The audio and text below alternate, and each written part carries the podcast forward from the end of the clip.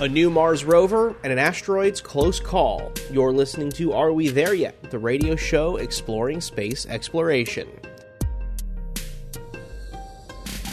Hi, I'm Brendan Byrne. This summer, NASA will launch a 2,000 pound robot to the surface of Mars. The Perseverance rover will search for ancient signs of life and prep samples of Martian rocks to send back home. For an overview of the mission, we'll speak with Jake Robbins. He's the host of the podcast We Martians and has been following the development of the rover as it readies for its launch from Kennedy Space Center. Then, an asteroid zipped dramatically close to Earth last week. While it wasn't a threat to our planet, it has me wondering how do we detect and protect from future threats? We'll pose that question to our panel of experts on this week's I'd Like to Know segment. But first, let's take a look at the latest space news stories making headlines. Two NASA astronauts are ready to launch to the International Space Station later this month from Kennedy Space Center. It will be the first human launch from the U.S. since 2011. NASA's Bob Behnken and Doug Hurley are making final preparations to launch to the space station on a SpaceX Dragon capsule, marking the first trip on a commercial spacecraft. Since the end of the Space Shuttle program in 2011, NASA has relied on Russia for rides to the station. After piloting the final Space Shuttle missions in 2011, Hurley worked on the $6 billion commercial crew program.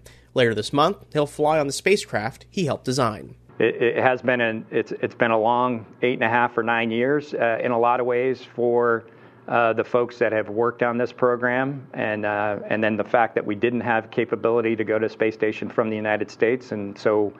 You know, once again, I think Bob and I are, are, are very uh, humbled to be in this position in order to do that soon. Both Hurley and Behnken are space shuttle veterans. SpaceX and NASA will conduct a flight readiness review May 20th, a week before the May 27th launch.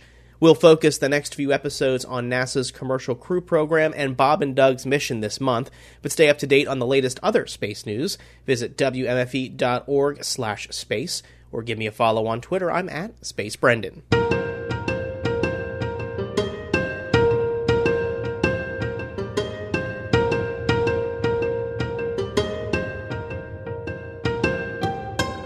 The Mars Perseverance rover is almost ready to head to the Red Planet. The 2,000 pound robot is set to launch from Cape Canaveral this summer. Its goal? Search for signs of life and prepare samples for a future mission. For a breakdown of the science and technology on board and a broad look at the mission plan, we're joined by Jake Robbins. He's the host of the We Martians podcast and has been following the development of the rover and its mission. Jake, thanks for coming back. Hey, thanks for having me back. This is so exciting to be on the show again. It's super exciting to have you on the show, but even more exciting is this mission, right? How how stoked are you for for this summer? This is a it's a big year for Mars, uh, Brendan. I got to be honest. There's a lot of missions going, but uh, the flagship mission in more ways than one is assuredly the Mars 2020 mission. Uh, the Perseverance rover has been, I think, something like seven or eight years in the making. Uh, it's a it's a flagship class mission. It's the biggest style of planetary mission that NASA sends. Uh, you know, I think the total cost is something like two and a half billion dollars. Um, it's a follow-on to the highly successful Curiosity mission. So there's just a lot to be excited about in this uh, this rover, and I can't wait for it to lift off in July. Yeah, interplanetary missions are always exciting, right? Yes, they're they're just the they're the the shiniest bits of what NASA does, in my opinion. I love the planetary stuff. So well, let's get into the nitty gritty. Um, as you mentioned, this was you know almost a decade in the making. You know, Curiosity was our, our last rover. Why don't we just send something every year to Mars? Why do we have to wait so long to send these? Uh, aside from the cost of them. uh, yeah, well, the cost is certainly certainly part of it. Uh, you know, it's uh, it's not cheap to send this stuff, but there's also a um, a scientific part to it, and and we we may not send rovers every every uh, year or two, but uh, we do send missions pretty frequently. But but one thing with the science is that you want to kind of send a spacecraft there, learn a little bit about Mars, answer some questions, but then also learn some new questions that you now need to ask. And those questions return to the next mission and go to drive that development cycle. So there's kind of a bit of a lag there a lot of the times. So yeah, you know, Curiosity landed in, uh, you know, the early part of last decade and it's been roving around the surface for six, seven years now. And so we've learned a lot about Mars that we didn't know before. And those answers have helped drive the development of this rover for sure. Broadly, what will Perseverance? I, I have to force myself to say that because I want to say Mars 2020. I'm not used to it yet. What's its overall goal? So Perseverance has a, a number of different kind of top level mission objectives, um, kind of very classic along the lines of many of NASA's Mars missions. It wants to understand the past geology of Mars. Um, Mars is really special in that if you go back many billions of years, three and a half, four billion years ago, it was a lot like Earth. And then something happened. The paths diverged. Earth went in our direction and you know we became us and there was life and all this you know beautiful stuff that we see on our planet. And mars went a different direction and the energy kind of went away. Tectonics gone if they were ever there. The planet sort of died, and we don't really understand what the difference was. So that's kind of one big um, uh, objective of this mission. It also wants to understand the climate of Mars. Mars is really special in that it's one of the, the planets in our solar system that has weather, just like on Earth, and we can kind of study that and learn lots of things about how uh, weather works there to learn more about how it works on Earth. Mars 2020 is probably flashiest objective, if you will, is to look for past signs of life. Um, this is probably the one that will make a lot of headlines, uh, but uh, it's going to be retrieving samples from Mars, which is something we've never done before, and we want to kind of find out if you know, talking about that geology again, if further back in history, if it was a lot like Earth, could there have been life that far back? Because there was on Earth at that time, and so you know, did any of it survive? Can we see evidence of that life? That's a, an interesting question that Mars 2020 wants to tackle. And before that happens, it has to it has to launch from the space coast here in my backyard. Um, and then it has to land on the surface. And landing on Mars is pretty unique, right? I remember Curiosity's, uh, what is it, 20 minutes of terror? What what, what do they call it? yeah, uh, seven minutes of terror. seven minutes 20, of terror, but, okay. but uh, any minutes of terror is too many. Um, yeah, yeah, it's, uh, it's not work? an easy easy thing for a, a, spacecraft to get to the surface of Mars. Uh, now, the nice thing about Perseverance is that we, like you said, we get to kind of copy everything we did with Curiosity. So it's there's not anything. Um, you know, dramatically new. There's a few new iterations and improvements they've made on the process, but it's uh, overall is more or less the same architecture. But that being said, it's still the craziest way we've ever landed anything anywhere.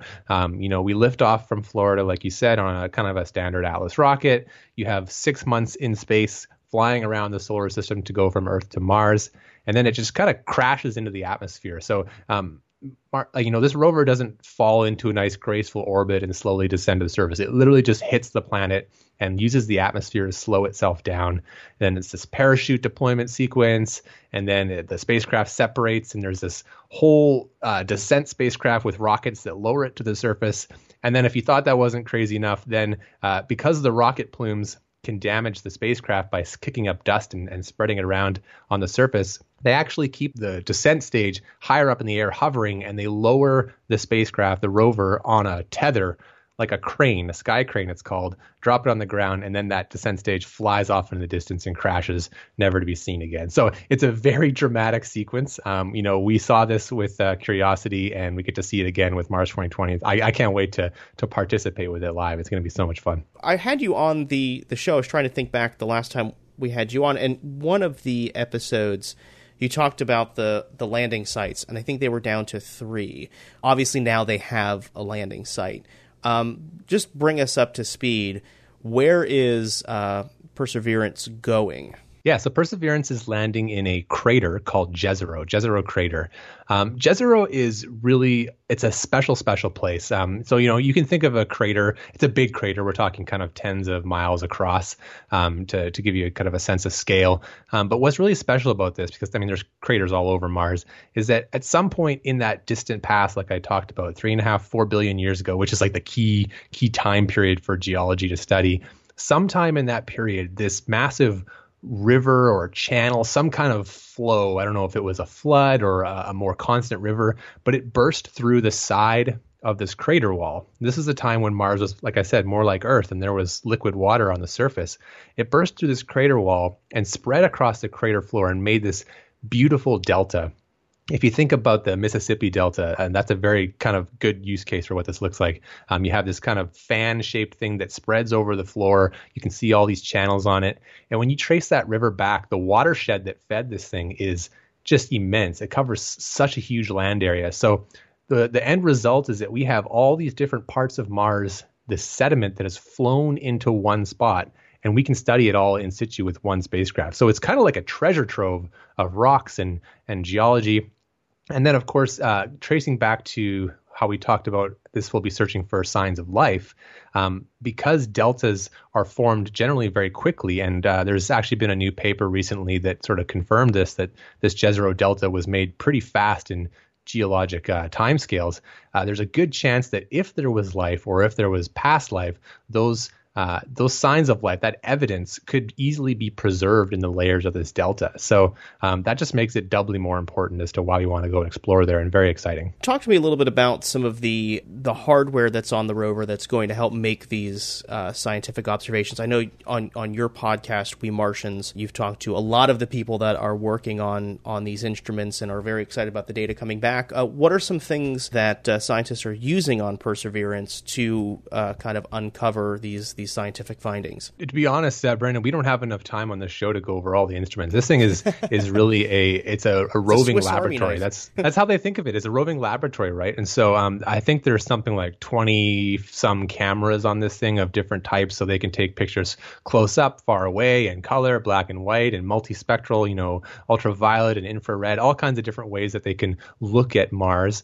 Um, you've got some things like uh, there's a, a RIMFAX instrument, which is ground penetrating radar, lets them kind of look underground to see what are the layers beneath them. Um, they've got uh, uh, a follow on to Curiosity's ChemCam instrument called SuperCam, which is the the fun one because it shoots lasers at rocks and then measures kind of what the the vapors of these rocks are and what's inside of them. Um, but I think, of course, the the most important instrument on here, I guess the one that's going to get the most attention, is that it's a, a, sample acquisition system. So on the end of kind of a big robotic arm, this rover will will you know find good rocks, stick the arm on top of it, drill down into it with a, a coring bit, and extract these sort of it's kind of like the the size of like a highlighter marker or like a you know like a sharpie that kind of thing. These kind of tubes of rock seal them inside canisters and then kind of leave them around the area for eventual retrieval by follow-on missions. And so those pristine sealed samples are probably the most uh, uh, critical part of this mission that will deliver tons and tons of scientific value for for years to come. You glossed over my favorite part of the rover, I know where you're going with this. Uh, yes, uh, there there is a microphone, Brendan, which uh, as a radio guy and a podcaster myself, uh, you and I are both very excited about. Uh, so you mentioned that it, you know, um, Perseverance is collecting these these samples and sealing them, and then kind of you know leaving this trail of of samples behind, because um, that's kind of for a, a long term goal of returning these samples, right? That Perseverance is, is, isn't going to do anything with these samples now, right? We, we don't have plans to return them to Earth yet, do we? Yeah, so so Perseverance is technically kind of the the first of a trio of missions that form NASA's uh, Mars sample return campaign. So this is step one: is send this rover there to kind of extract the samples and seal them for uh, return to Earth. But there's a second mission planned for um, I think it's tentatively right now it's around 2026 is when they're looking to launch it 2027 and that kind of uh, wherever that launch window lines up i can't quite remember. But somewhere in there they want to land uh, a platform with a little fetch rover. So it's like a, a, smaller rover that can move a lot faster. It can go kind of zip around pick up these samples bring them back to the platform and on the platform there's a, a small little rocket that will take them up to mars orbit. So that's kind of mission two and then mission three is an orbiter, which will uh, travel a similar time scale uh, or time frame, 2026, 2027, meet this kind of sample canister in orbit around Mars, scoop it up inside of its uh, uh, spacecraft body, and then come back to Earth, where we drop into the atmosphere and pick it up in the desert in western United States. So um, it's a whole uh, architecture, this whole plan with uh, three missions, overarching thing. It's a it's a pretty intense endeavor, which is why it's uh, it requires a lot of patience because uh, that that landing of those samples. Uh, is something like 2031. I think we're hoping for this all to get back in time. So I'll, I'll, be a lot older than I am now, and uh, but still excited to see them come back. And it sounds complex, but when you think about the landing uh, campaign of this rover, it's not all that complex, right? yeah, there's I mean there's some pretty crazy stuff that we've never done there. I mean we've never we've never launched a rocket from the surface of Mars, um, so that is sort of a brand new thing that we've never done. Uh, we've never uh, done an orbital rendezvous in Mars orbit. That's a brand new thing. Um, but uh, you know the the little fetch rover is probably totally within our, our reach technologically. The return orbiter, no problem. Um, there's the, the the sample return at Earth is actually a really fascinating story. So um, if you think about it, these samples have to be preserved astrobiologically. They're very um, they're very important to keep pristine. You don't want to have Earth bugs getting in there or Mars bugs getting out if there are any. We don't know, but you know, just to be safe, we want to kind of seal that up. So you seal these things inside a canister, stick them in a capsule that can go through the atmosphere. But they had to, when they were designing it, they had to figure out how do we build in redundancy in case the parachute breaks? Because if the parachute breaks and this thing crashes on Earth and we spill a bunch of Mars bugs all over Earth, and we've completely defeated the whole thing that we're trying to prevent. And so they started reinforcing the capsule so that it could survive landing without a parachute. And then they said, well, if it can survive landing without a parachute, let's just get rid of the parachute and save a bunch of mass and money. And so that's the actual plan A is just it goes through the atmosphere and just falls to the ground and survives. So it's a it's a pretty intense uh, reentry period. Nothing like we've done before. that's so cool. Just yeah. crash it into the earth; it'll be fine, right? yeah, no big deal. So. Well, thinking more to the short term, Jake, um, you've had the opportunity to talk to some scientists that will, you know, be working on on uh, either the, the rover itself or some of the data coming back. Um, what are some what are some questions they're hoping to answer from some of the science coming back from Perseverance? Yeah, well, I mean, there's a a flagship mission has a lot of scientists on it, and so that the that question is, has a very broad answer depending on who you answer, uh, ask. You know, which instrument they're working on, or which team, or which country they're coming from. Uh, they'll definitely give you a, a different answer. But I think a, a lot of it, like the geology, is probably the most. Um, it's the the area of science that we can return the most amount of data quickly uh, with this rover. The samples will take a while to get back. Uh, the weather data will be in, important, but uh, you know it's it's one of many weather stations on Mars, and it kind of just adds to a growing collection of data. But the the geology in Jezero, I think, is probably where a lot of those early questions will will be answered.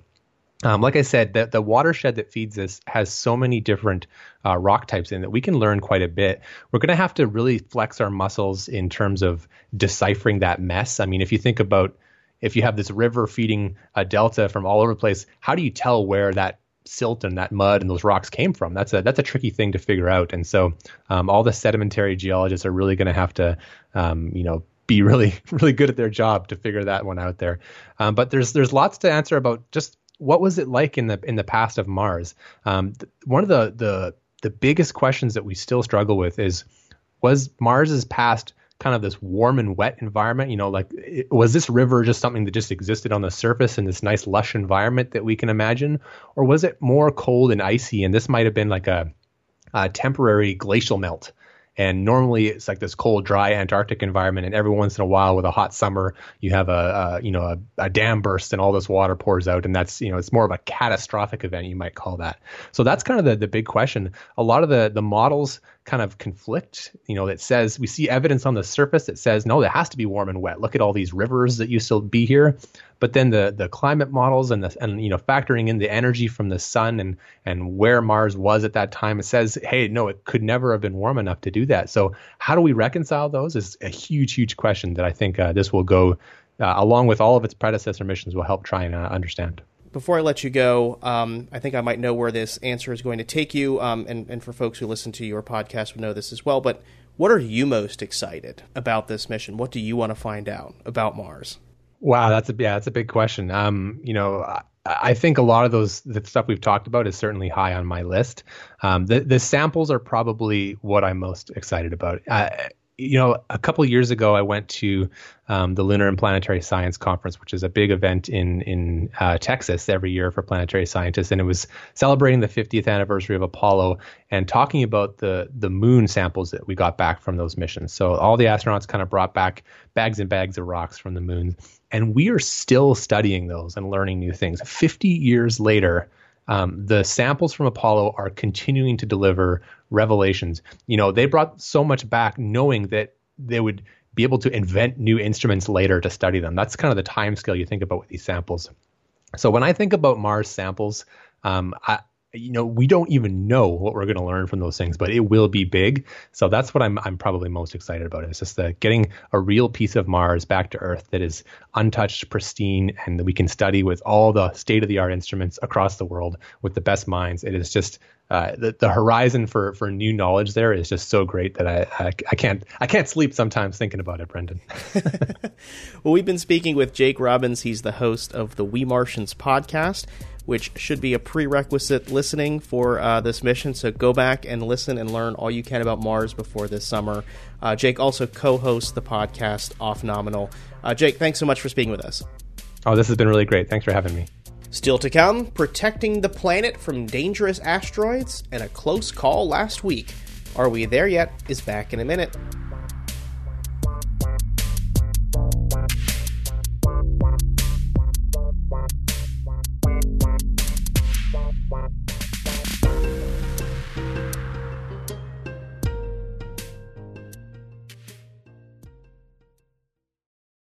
You're listening to Are We There Yet? I'm Brendan Byrne. Last week, an asteroid zipped dramatically close to Earth. While it wasn't a threat to our planet, it has me wondering how do we detect and protect from future threats? We'll pose that question to our panel of experts, UCF's Jim Cooney, Addie Dove, and Josh Colwell, on this week's I'd Like to Know segment. Addie Dove kicks off the conversation describing just how close the asteroid came to Earth. Uh, it passed by about 16 times further away than the distance from the Earth to the Moon. So a lot of times when we hear these phrase "close approach" uh, in in popular press when these things are coming by, it's like that is relatively close for space things, right? That's still way closer than most other things are in space. Um, but it's not like it's coming, it's whizzing by and stripping a little bit of our atmosphere or something like that. Well, it doesn't help that NASA calls them potentially hazardous asteroids, right? Why, how does it get that, that designation, and why? tell me why I shouldn't be worried. well, with a name like that, doesn't mean it doesn't mean necessarily this time potentially hazardous. It just means at some point in the future it may pose a risk to Earth. Uh, I think for this one, we've worked out its orbit pretty confidently for at least the next couple hundred years but in the hundreds or thousands of years after that, its orbit may be a problem. Yeah, How there are we... all sorts of little forces that can push these things around uh, by tiny amounts. So potentially hazardous means the orbit of that object crosses the orbit of the Earth, but then there's the issue of are they at the same place at the same time and how close are they really crossing? The the moon is about 30 Earths away from the moon, just to give another sort of sense of scale for how big a miss that was. You know, even if it's as far away from the Earth as the moon is, you're missing the spot of the Earth by a lot. I'm still concerned about this thing is what I'm getting at. How how do we know for sure? So so this asteroid is one that we've actually been observing for a while. So its name is like 1998 something something something, uh, and the 1998 refers to when it was first observed, basically. Um, so we've actually had observations of this object since 1998. So we have pretty precise, as Jim mentioned, we have pretty precise tracking of it. So we know pretty well what its orbits are. So as Josh mentioned, there are lots of little perturbations to its orbit that changed over time, but there's not anything really drastically that's gonna it's gonna take a right turn and and zoom into the earth for some reason. The the little perturbations are it makes it a slightly smaller orbit a slightly bigger orbit a little bit more or less eccentric right? So a more oval versus a circular orbit. Those kinds of things happen due to radiation from the sun or um, other forces like gra- other weird gravitational forces that come from interactions with the earth and the moon and other planetary bodies um, so, but those are all relatively predictable, and as we're tracking these objects, we can see how their um, how their paths change and really get good, precise predictions for the future, pretty far out. We're safe for now. What kind of uh, plans or or uh, research is in place to track all these? Because uh, Addie, you mentioned we've been tracking this one since 1998. There's got to be mm-hmm. a lot more out there. Uh, who's responsible for making sure uh, one of these bad boys doesn't crash into us?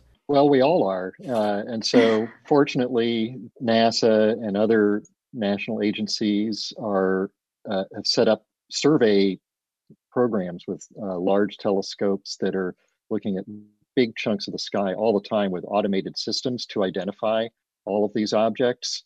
And uh, and we've discovered a, a very large number of these so-called potentially hazardous objects in the last 10 or 20 years using these big survey telescopes.